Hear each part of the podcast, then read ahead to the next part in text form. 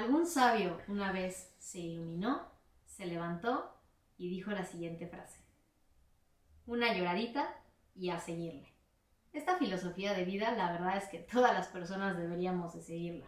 Pero como ya sabemos que hay personas que de repente lloran nada más porque su amigo estornudó y se espantaron, hay quien por más que quiera no puede llorar. Pero para que entiendas tú qué es eso que siento, yo soy Jimena y hoy vamos a platicar de la importancia de llorar.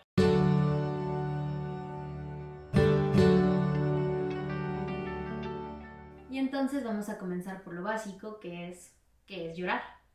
Y pues bueno, llorar es una respuesta fisiológica de tu cuerpo ante diferentes estímulos que como todo lo demás en tu cuerpo va a tener su razón de ser. Llorar puede venir desde factores higiénicos, como cuando se te mete una basurita en el ojo y entonces lagrimeas para que se limpie, hasta cosas evolutivas. Por ejemplo, cuando un bebé llora, se le pone atención para atender esa necesidad que está teniendo. También otra cosa muy importante de llorar es que fomenta las relaciones sociales, porque cuando tú ves que una persona está llorando, automáticamente generas empatía y te acercas con la persona para ver cómo está. Entonces, pues evolutivamente hablando, podemos decir que es algo súper funcional.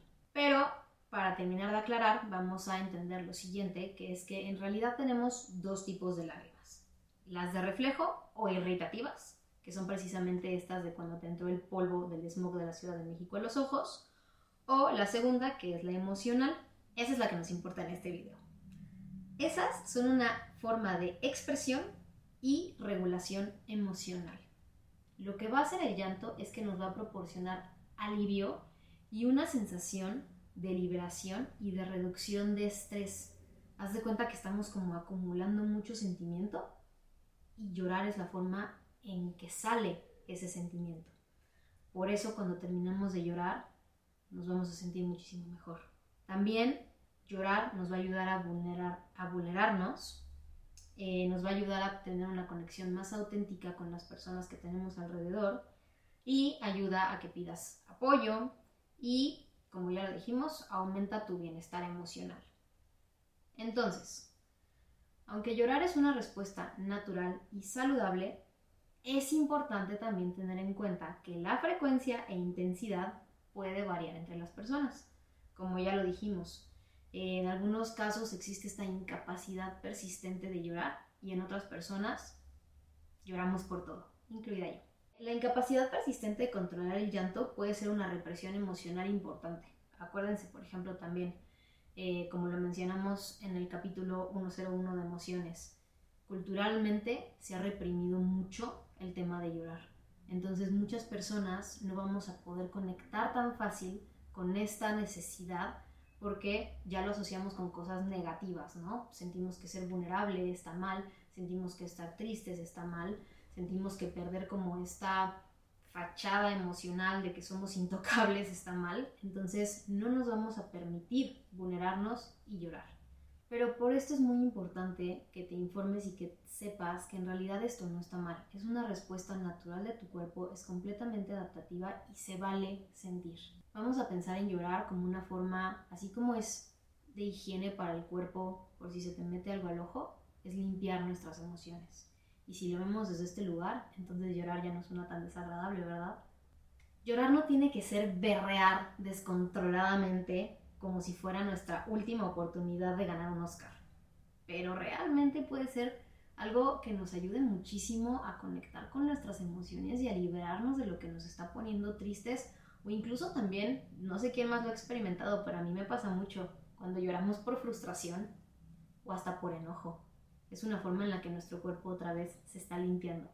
Si eres una persona que por más que quiere no puede llorar, probablemente tenga que ver con tu historia personal y con lo que llorar en algún punto haya significado para ti. Aquí lo que te recomendaría es empezar a hacer un trabajo de conectar con tus emociones y con tus vivencias y a ver, tampoco está mal si no puedes llorar, pero si quieres llorar y no puedes, entonces ahí es en donde hay que hacer chamba. Aquí te invitaría a platicarlo con alguna persona profesional en la salud. También puedes hacer ejercicios eh, de gestión emocional como los que hicimos en el primer video de Eso que siento. y empezar a conectar otra vez mucho contigo. Aquí vas a tener que voltear a ver hacia adentro y entender por qué está esa traba, ¿no? Ah, un ejercicio que puede servir mucho en este caso sería, a ver, si tengo ganas de llorar y no puedo, regresarte a pensar cuándo es la primera vez que recuerdas haberte sentido así. Y probablemente te regrese algún momento muy específico de tu historia en donde a lo mejor se te haya reprimido por haber llorado. Esto muchas veces sucede en la infancia, entonces hay otra cosa que te recomendaría hacer sería tal vez hablar con tu niño o con tu niña herida y decirle que está bien llorar. Eso puede que afloje las emociones, si no hay que hacer más chamba, pero es un buen primer ejercicio por donde empezar. Ahora, caso contrario, si eres una persona que siente que lloras por absolutamente todo y esto no te gusta, también probablemente ahí esté faltando regulación emocional. Esto puede ser tolerancia a la frustración, el que eres una persona muy, muy, muy sensible y no sabes cómo controlarlo. Entonces, ahí lo que te invitaría a hacer es otra vez voltear un poquito hacia adentro y empezar a ver por qué ciertas cosas te afectan tanto y por qué sientes a lo mejor que como que estas emociones viven tan a flor de piel. Ahí también sería una cuestión, pues básicamente sí, de buscar mucha regulación emocional y empezar a mm, como trabajar con estos estímulos cuando lleguen. O sea, si se te atravesó alguien en el tráfico y esto te hace llorar porque, ay, es que no quería que se me metiera y entonces te empiezas a desbordar, tomarte una pausita y empezar a respirar, a respirar, a respirar hasta que la emoción regrese a su lugar.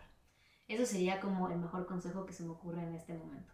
Y finalmente, cuando alguien más llora, de pronto no sabemos qué hacer o cómo actuar. Entonces, si tú eres de esas personas que cuando ven que otra persona está llorando, no sabes más o menos qué es lo que puedes hacer, realmente lo que yo te invito a hacer es preguntarle a la persona qué necesita. Hay quien te dirá, dame chance, ni me toques porque entonces voy a seguir llorando y tal vez no es el momento en el que esa persona quiera llorar. Hay quien te diga, no digas nada, solo está en silencio conmigo un ratito y solamente con acompañar puede bastar.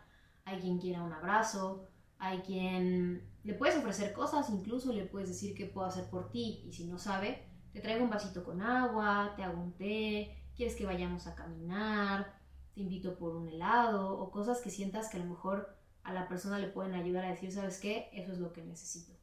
Realmente estar con una persona no es tan complicado como lo creemos. A veces solo con estar basta.